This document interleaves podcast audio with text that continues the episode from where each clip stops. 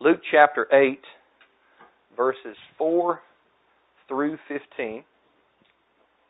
As a large crowd was gathering and people were flocking to him from every town, he said in a parable, A sower went out to sow his seed.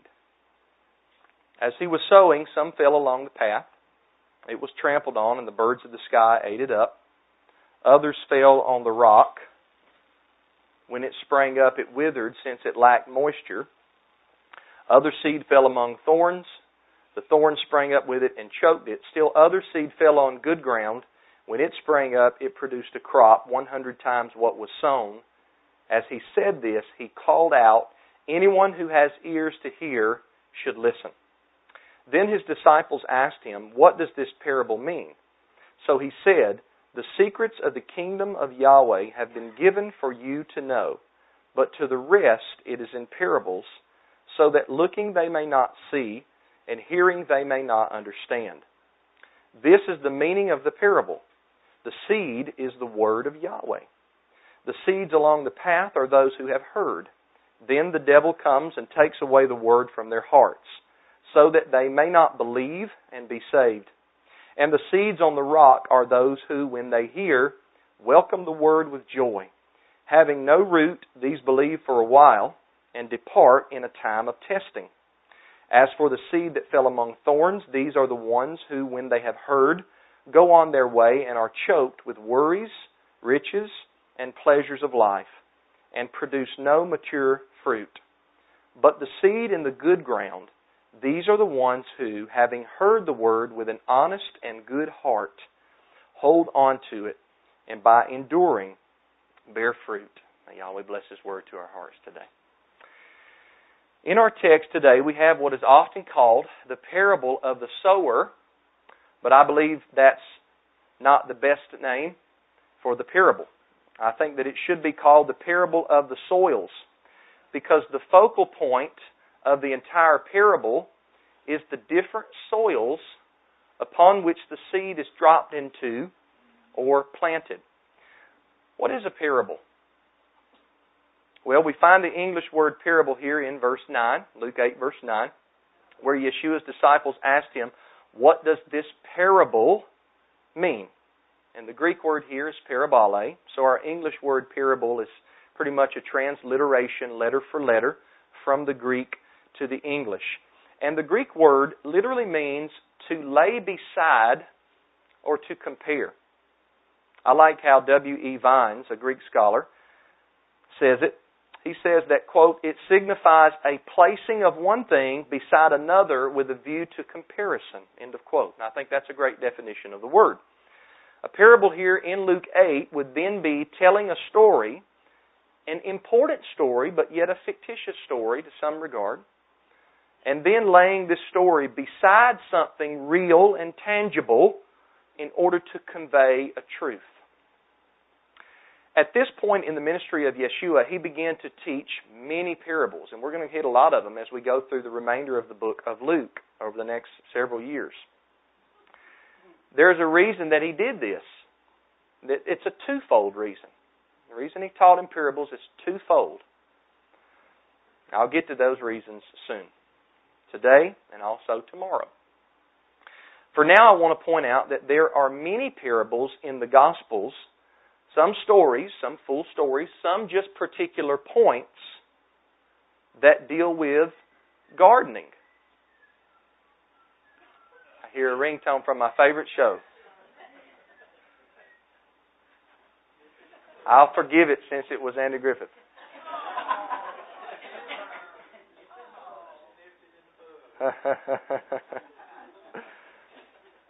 Let me say that again. I want to point out that there's many parables in the Gospels, some stories, full length, some particular points that deal with gardening. And that's probably because the Israelites, for the most part, were an agrarian people. Kind of like here in our country a hundred years ago.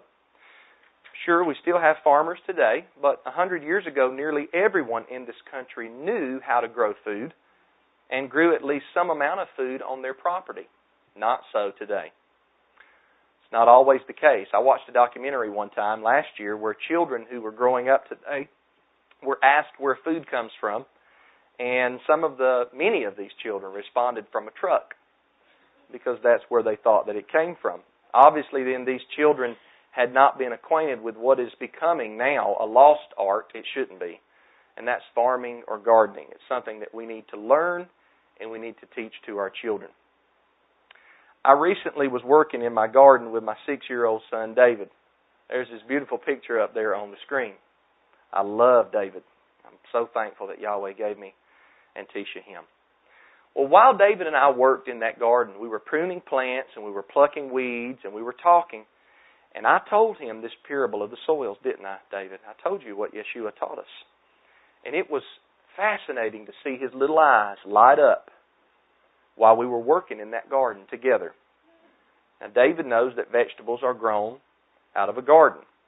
He's seen me plant many times, and I believe that David was able to better comprehend what I was saying because we were in the garden together and we were both raking our fingers through the soil as I told him this parable. So much can be learned from gardening. I'm not even here talking just about physically. So much can be learned physically from gardening but so much can be learned spiritually from gardening too. The Bible is full of parabolic language in regards to gardening. We consider how we do gardening and we lay that beside or compare that with everyday things that happen with people and also in our life. The other day I was reading James chapter 5 because I knew that Brother TJ would soon be going through that chapter in his lessons through James and I wanted to get acquainted with the chapter before I started hearing the sermons. And James chapter 5, as the whole book of James has been, has been great. It was great when I was reading it, but there was one passage that stuck out to me in James 5. And I think it stuck out because in my time lately, I've been doing a lot of meditating and study on the parable of the soils.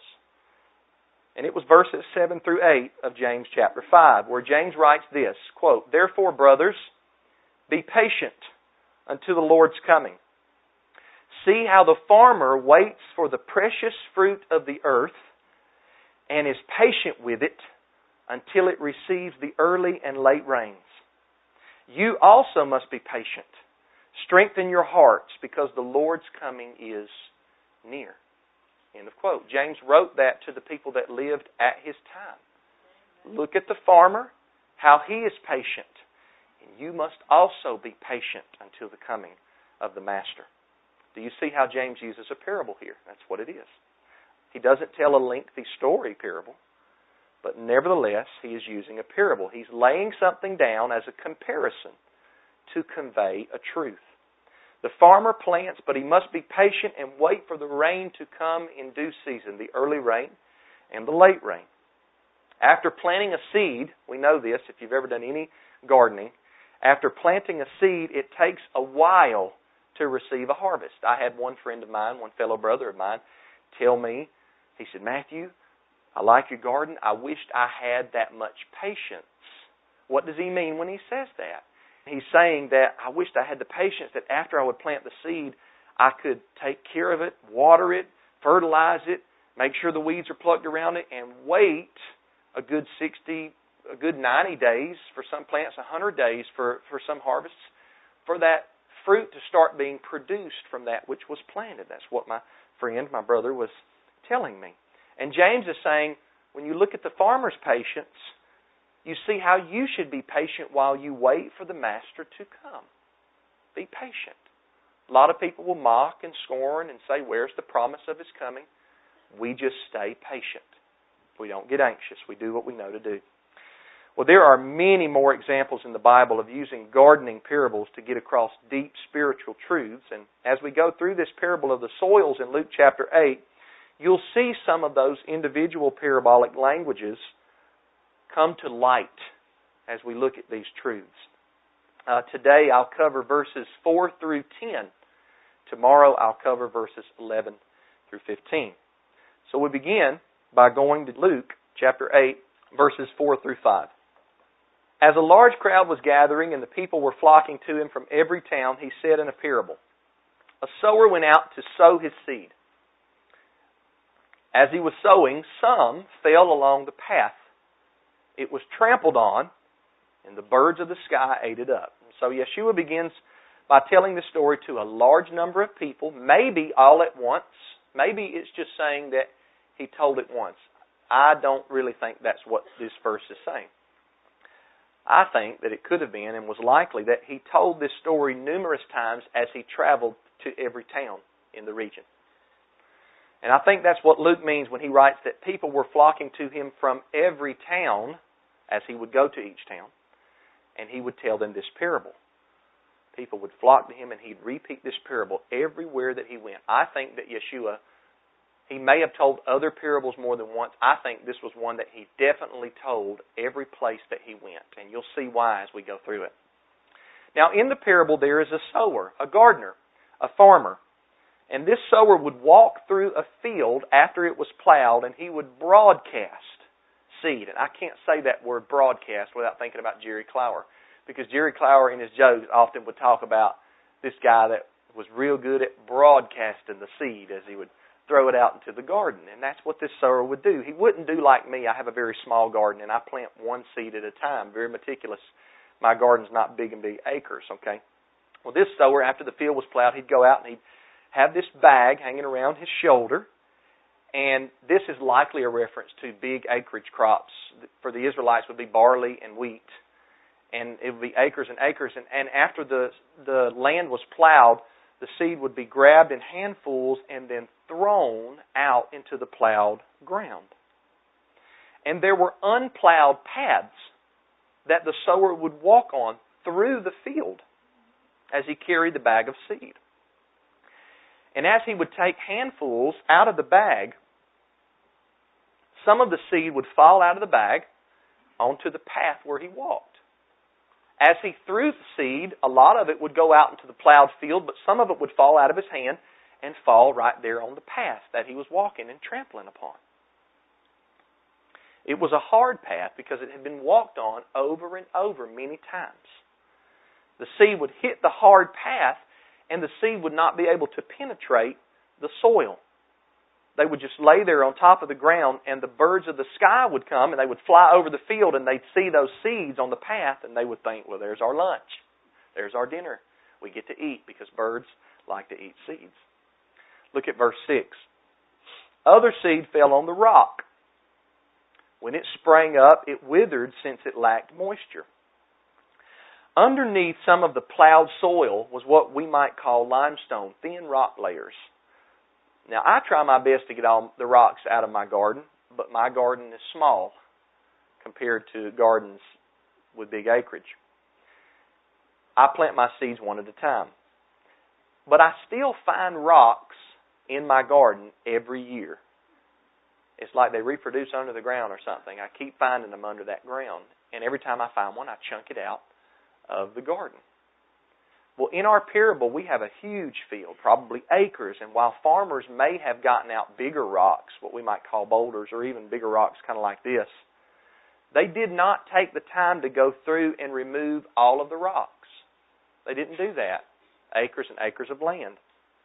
Much less would they try to remove the thin layers of limestone that existed up underneath the soil.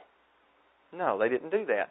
And so this particular seed sprang up for a time as verse 6 says, but later it withered away. The root system could not grow down deep. Why? Because of the rock. The plant could not get nourishment from rainwater because the rock was right up underneath the seed and the root system could not grow into the soil. Now, Matthew, prophet Matthew, records this parable in his gospel as well. He records Yeshua as saying this about the seed that fell on the rock. Matthew 13, 5 through 6 says this Others fell on rocky ground where there wasn't much soil, and they sprang up quickly since the soil wasn't deep. But when the sun came up, they were scorched, and since they had no root, they withered. A little bit different, but still the same thing. Matthew doesn't mention the lack of moisture like Luke does, and there's certain things Luke doesn't mention that Matthew mentions. Matthew points out that the seed or the plant had no root. Because the root system wasn't there, the plant soon withered away after it sprang up quickly and looked good for a while. Luke 8, verse 7 then says, Other seed fell among thorns. The thorns sprang up with it and choked it. Now we have a third category of seed. Remember, the farmer's reaching into his bag, throwing out handfuls of seed. The seed's landing on different types of soil. We've had the hard soil on the path, the rocky soil, and now we have the thorny soil. Now, this seed sprang up out of the ground, but there were thorns that sprang up with it, right around it, close proximity. And I believe that this is a reference to weeds that grow in the field or in or a garden. Now, when I remove weeds from my garden, most of them are thorny.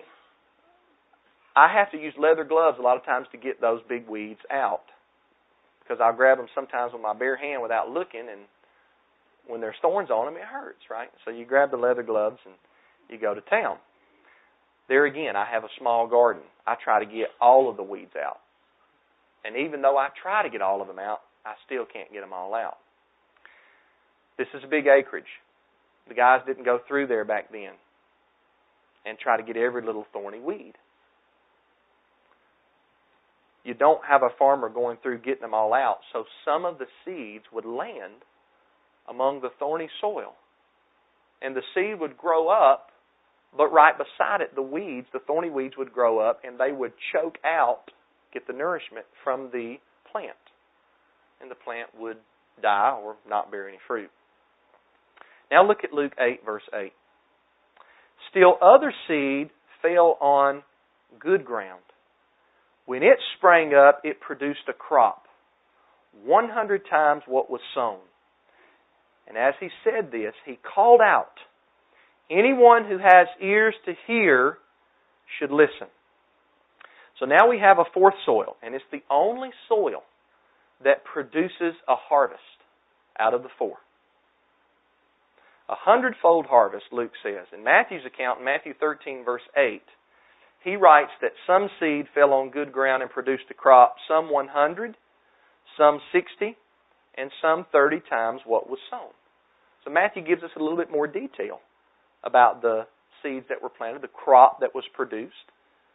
They all produced fruit, that is the seed on the good ground, but some 30 fold, some 60 fold, and some 100 fold. So the amount of the harvest varied. This last soil produces a crop, but why? Why does it produce a crop? What is different here? Well, the answer is obvious. This seed falls on good soil. Good ground, as verse 8 says. The first seed fell on the path, the second seed fell on the rock, the third seed fell among the thorns, but the last seed fell on the good, fertile soil.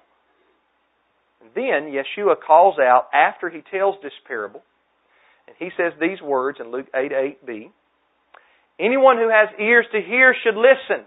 And I believe that's how he said it. And the reason I do, we see there's an exclamation point in a lot of English Bibles that we carry around, that's added by man. But the reason I think that he raised his voice is because those words he called out in the Greek have a reference to him speaking louder than he normally would. He called out means he cried out or he shouted out. Anyone who has ears, he that has ears is a more literal translation. He that has ears should hear, should listen. What does he mean he who has ears to hear. Everyone he was talking to had ears to hear, except for maybe the occasional deaf man. He had ears, but obviously, if a man was deaf, he couldn't hear the sound. But was Yeshua only saying, Listen to me if you're not physically deaf? No, that's not what he was saying. Yeshua recognizes that everyone he's talking to, as he goes to these towns in the land of Israel, he goes to these towns and he teaches the people Everyone that he's talking to has physical ears. Everyone can hear him. That is, hear what he is saying, the sound of what he is saying. But not everyone could understand what he was saying. And that's his point. This is somewhat of a figure of speech. He that has ears, let him hear or let him listen, is a reference to spiritual ears and not natural ears. He who has ears to hear, spoken by Yeshua, implies that somehow everybody doesn't have ears to hear. Catch that. For him to say, He who has ears, let him hear, implies everybody doesn't have them. It's a spiritual understanding. I want you to picture this. Remember, verse 4 says he was teaching the crowds as he went into all of these towns in the land of Israel. So Yeshua enters into this town, and all the people in the town flock to him to listen to him. And he tells this parable, and then after he tells it, he cries out, He that has ears, let him hear. Now, in the case of this parable, we can all know what Yeshua meant. That doesn't necessarily mean we'll all understand what he meant, but we can all know what he meant. And the reason we can is because just a few verses later, we read it to open up the sermon. Luke records to us that Yeshua told his disciples the meaning of the parable. I'm going to get to that tomorrow in tomorrow's lesson. We'll go over the meaning of the parable. So we don't have to guess what the meaning is today. Many of you probably have heard this parable before. This is probably not your first time hearing about this parable. But I want you to think about the crowd of people in each city as Yeshua told it to them for the first time. Think of meditate on that. It was the first time that they had heard it. They weren't raised like I did in church, and I heard it in Sunday school and in children's church, and later on in youth. And as the pastor would talk about it, I heard this parable many times. They weren't like that. When Yeshua would tell them, it was the first time they had ever heard this parable before. And so it could have, in their minds, it could have many different meanings. They wouldn't necessarily understand what it meant. We know that there was curiosity as to its meaning because in Luke 8, verse 9, it records that Yeshua's students, his disciples, asked him, What does this parable mean? That shows that they were curious. This could have been just the 12 disciples. It could have been other students. He had more students than just 12, 12 closest to him. But he had more students than just 12. Either or there. But his students, his pupils, his disciples wanted to know what the parable meant. And he responds to them in verse 10 by saying, The secrets of the kingdom of Yahweh have been given for you to know, but to the rest it is in parables, so that looking they may not see, and hearing they may not understand. Do you see the natural and the spiritual there? Somebody can look with their natural eyes but not see with their spiritual eyes. Or they can't see with spiritual eyes because they don't have them. Somebody can hear with natural ears, but they can't hear with spiritual ears because they do not have them. Yeshua tells his students, the secrets or the mysteries of the kingdom have been given. That's an important phrase. I'll get more to that tomorrow. Have been given for you to know, but to the rest it is in parables, so that when they look, they won't see. When they hear audibly, they won't understand. When Yeshua said this in verse 10 to his disciples, did that mean that the secrets of the kingdom were only for his 12 closest students? I don't believe so. Did it mean that the secrets of the kingdom were only for however many students that were listening to him and asked him that day? I don't believe so. I believe that when Yeshua said, I want you to listen carefully. We're going to get into some theology here in the last part of the sermon. I believe that when Yeshua said, The secrets of the kingdom have been given for you to know, he was talking about the elect within the nation of Israel. I believe that's who he was talking about. Listen carefully to what I'm about to say. He was not talking about every single Israelite, but the elect inside of the nation of Israel. And I'm going to prove that in the rest of the lesson to the rest of the nation of Israel, he speaks in parables. To those who are not the elect spiritually inside of Israel, to those who are not chosen spiritually inside of Israel, he speaks to them in parables so that when they look, they don't see, and when they hear, they don't understand. One parable acts in two different ways. To those with ears to hear spiritually, they were given the knowledge of the parable. To the rest, without ears to hear spiritually, They looked but did not see. They heard but they could not understand. Who are these people that look but do not see and hear but do not understand? Well, I'll show you that they are unbelieving, rebellious Israelites. That's who these people are. And the reason we can know this is because the last part of Luke 8, verse 10, is Yeshua quoting a passage from the Hebrew Scriptures, specifically from the prophet Isaiah. Luke 8, verse 10 is Yeshua quoting a passage from the prophet Isaiah. You see that part in verse 10 where Yeshua says, Looking they may not see, and hearing they may not understand? He is quoting something that Yahweh said through the prophet Isaiah. He's telling his disciples what Isaiah prophesied about is being fulfilled in the people that have not been given the secrets of the kingdom. Now, before we go to Isaiah chapter 6, this is where Yeshua is quoting from, Isaiah 6. I want to remind you that the whole book of Isaiah, all of Isaiah's prophecy, as recorded in Isaiah chapter 1, verse 1, is a vision concerning Judah and Jerusalem. That's who the vision is about. In Isaiah 1, Yahweh places Judah on trial because they are in deep sin and transgression of the law. In Isaiah 3, Judah's leaders are judged, and in Isaiah 5, Judah's sins are denounced. To get just a taste of this, listen to a portion of Isaiah 5, 13, 24 through 25. This is what Yahweh says. Therefore, my people go into exile because they lack knowledge. The dignitaries are starving, and the masses are parched with thirst, for they have rejected the instruction of Yahweh of hosts and they have despised the word of the Holy One of Israel. Therefore, Yahweh's anger burns against his people. Specifically in Isaiah, the house of Judah, the southern house of Judah. Yahweh is upset with his people, and specifically in the book of Isaiah with the southern house of Judah, as I said. So then we come to Isaiah chapter 6. Now, Isaiah 6, verses 1 through 8, is a fascinating text. And I would encourage you to study and to read that text in relation from Yahweh to the prophet Isaiah. It shows that even a holy man like Isaiah, who was probably at that time the holiest man in Israel, even when the holiest man in Israel at that time came into the presence of Yahweh, Isaiah said, I'm a man of unclean lips, and I'm not worthy to be in your presence.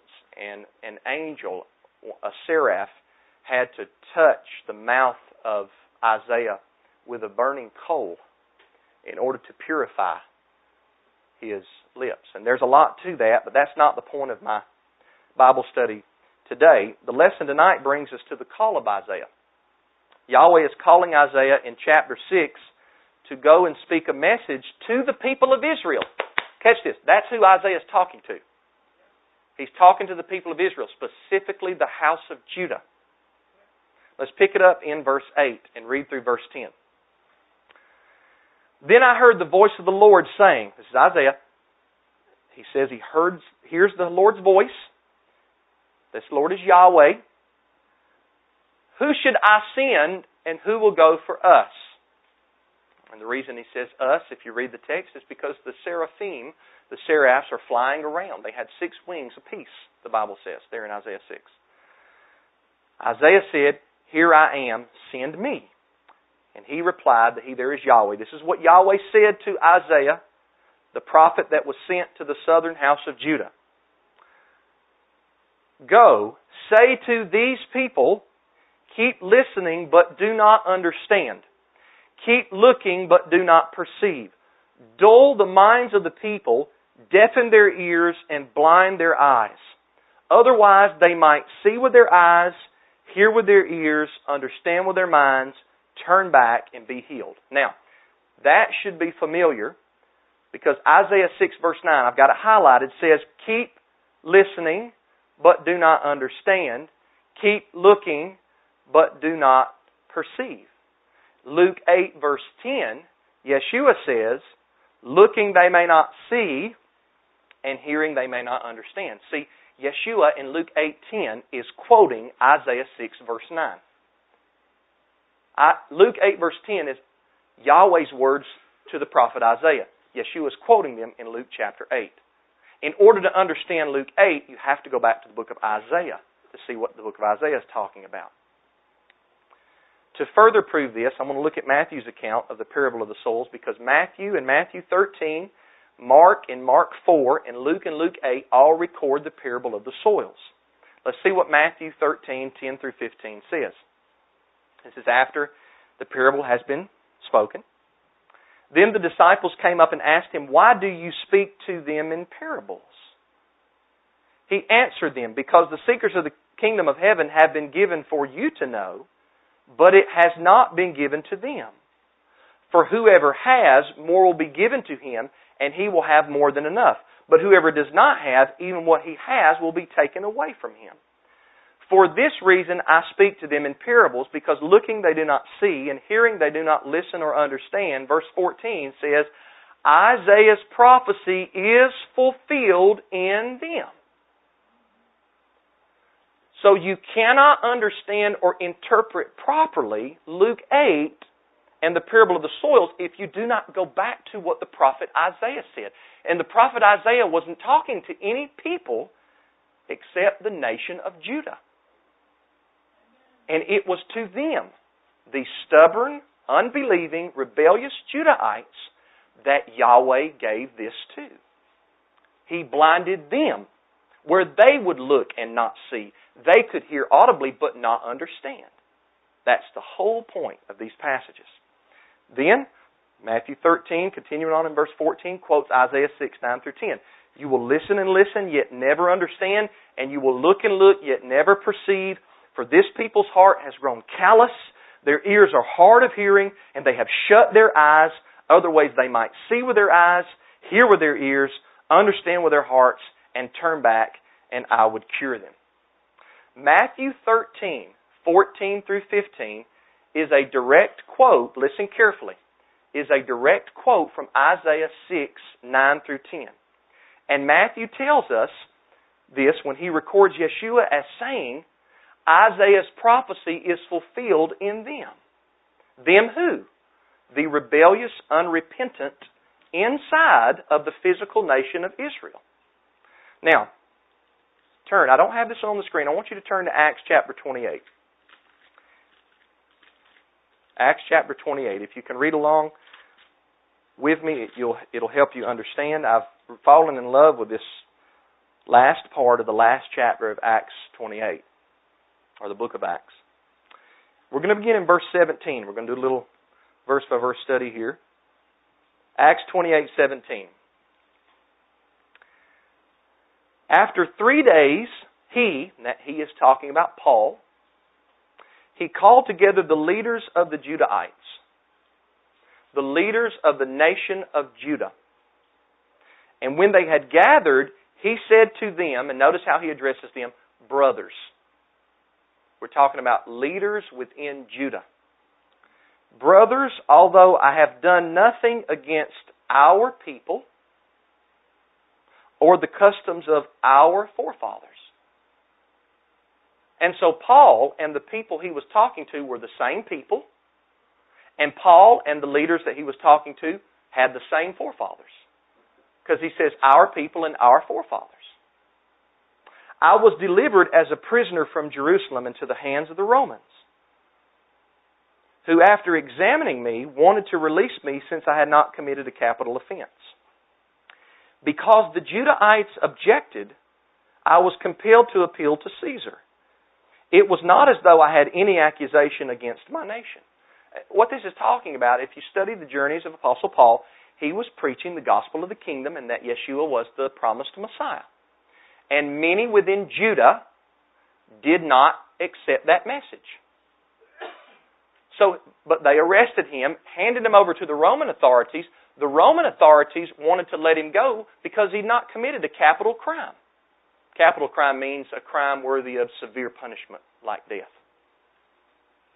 And then he says right here in verse 19, there was no one that could accuse him in his own nation. They couldn't find any fault with what he had done. He'd just been preaching the gospel of the kingdom. Verse 20.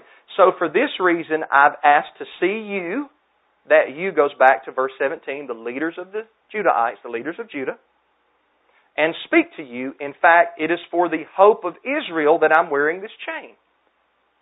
Verse 21.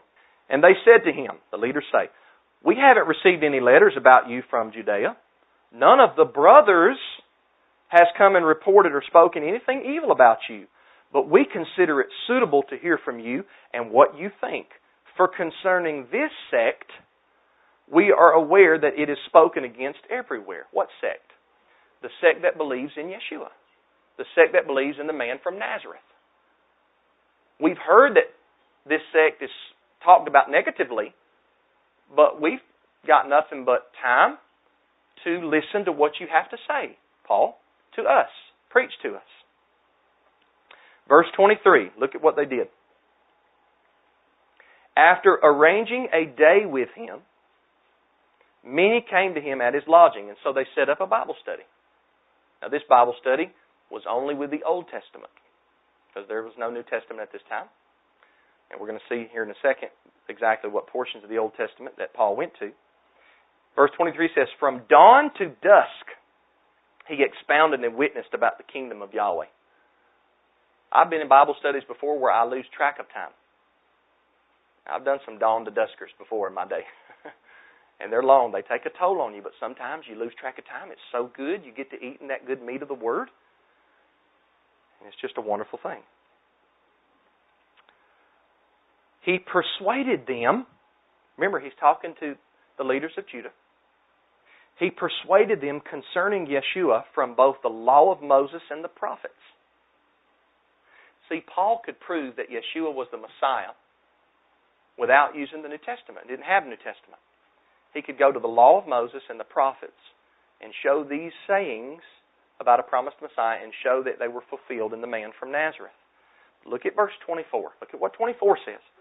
Some were persuaded by what he said, but others did not believe. Now, he's only talking to one group of people here. And that's the nation of the people, some people in the nation of Judah, in the house of Judah. Some were persuaded. That means some of them were persuaded that Yeshua was the Messiah.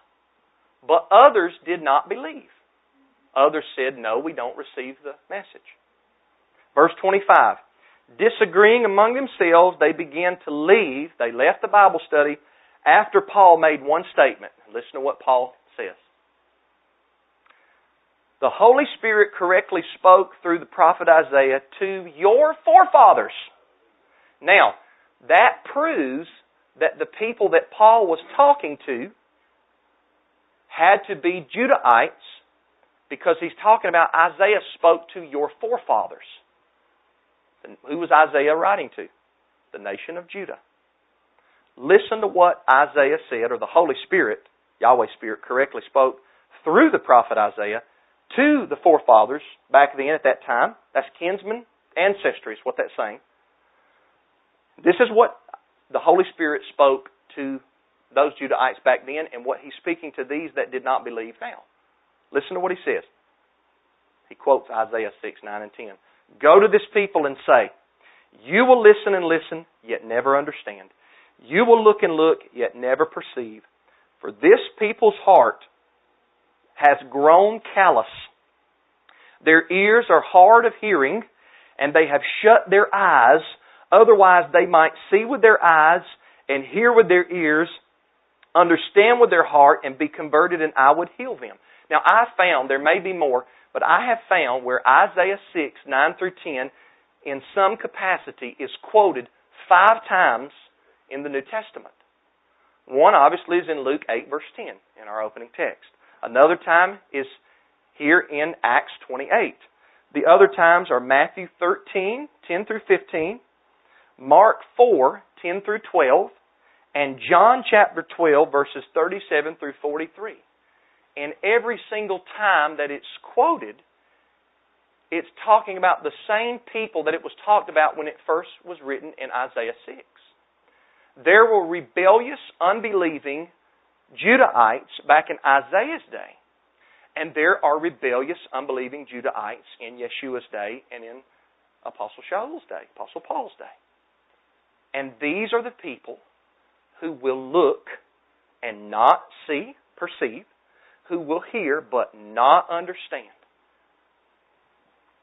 Verse 28, look at what Paul says in verse 28 after he quotes Isaiah 6. Therefore, let it be known to you that this saving work of Yahweh has been sent to the nations, they will listen. After he said these things, the Judahites departed while engaging in a prolonged debate among themselves. What Paul is saying here is this. Yes, some of you Judahites were persuaded when I taught you about Yeshua from the law and the prophets. Others of you were not. And that's because Isaiah's prophecy has been fulfilled about you. You're stubborn just like your forefathers. And so therefore I'm leaving you and I'm going to the nations. I believe those nations are talking about the ten northern tribes of, of Israel there. Not all of them will hear either when you read through the book of Acts, but some of them will. Verse 30 through 31 is really not part of my text, but it's so good, so let's finish out Acts 28. Then he stayed two whole years in his own rented house, and he welcomed all who visited him, proclaiming the kingdom of Yahweh and teaching the things concerning the Master, Yeshua the Messiah, with full boldness and without hindrance. Praise Yahweh. So, Yeshua is pointing out in Luke 8, 8 through 10. This is theological. Listen carefully. I want you to get it. Yeshua is pointing out in Luke 8, 8 through 10, that within the physical elect nation of Israel, there exists a special elect called the remnant. In other words, a spiritual elect within the physical elect. Yahweh elected the entire nation of Israel. Every single physical Israelite to ever be born is an elect child of Yahweh, physically. Within that nation, according to what we've went over today in these passages, within that nation, there are some who perceive and there are some who understand. But there are others who do not. There are others who, whose hearts are callous, whose eyes they have closed, and who, whose ears they have shut. Thus, Yahweh's word through the prophet Isaiah is fulfilled then in Isaiah's time, then in Yeshua's time, and now in our day and time. That is what this passage is teaching. Now, some people, and I don't mean this derogatorily what I'm about to say to anybody individually in here. Some people believe in what's called universal reconciliation. Okay? That means that eventually, at different stages, different levels, different times, every person to ever be born, Israel or not, will eventually be in the kingdom of Yahweh uh, through stages of discipline, chastisement, and things like that. Brother Dan smiling back there. Me Brother Dan's talking a little bit about this. Once again, I'm not speaking against anybody in here. Brother Tim, uh, smiling too. Some people believe that, okay? I don't believe in universal reconciliation, by the way. I don't believe that. There are others who believe that there is total reconciliation within the physical nation of Israel. I don't believe that either. And one of the reasons, the reasons are many, but one of the reasons I don't is because of what we went over today. What Yeshua says, what Yahweh said through Isaiah, and what Paul talks about in Acts 28. And really, if you wipe out total reconciliation of physical Israel, you automatically wipe out universal reconciliation. Think about that. Ponder upon that. Yahweh sends a strong delusion on some of his people because they refuse to see, to hear, and to understand.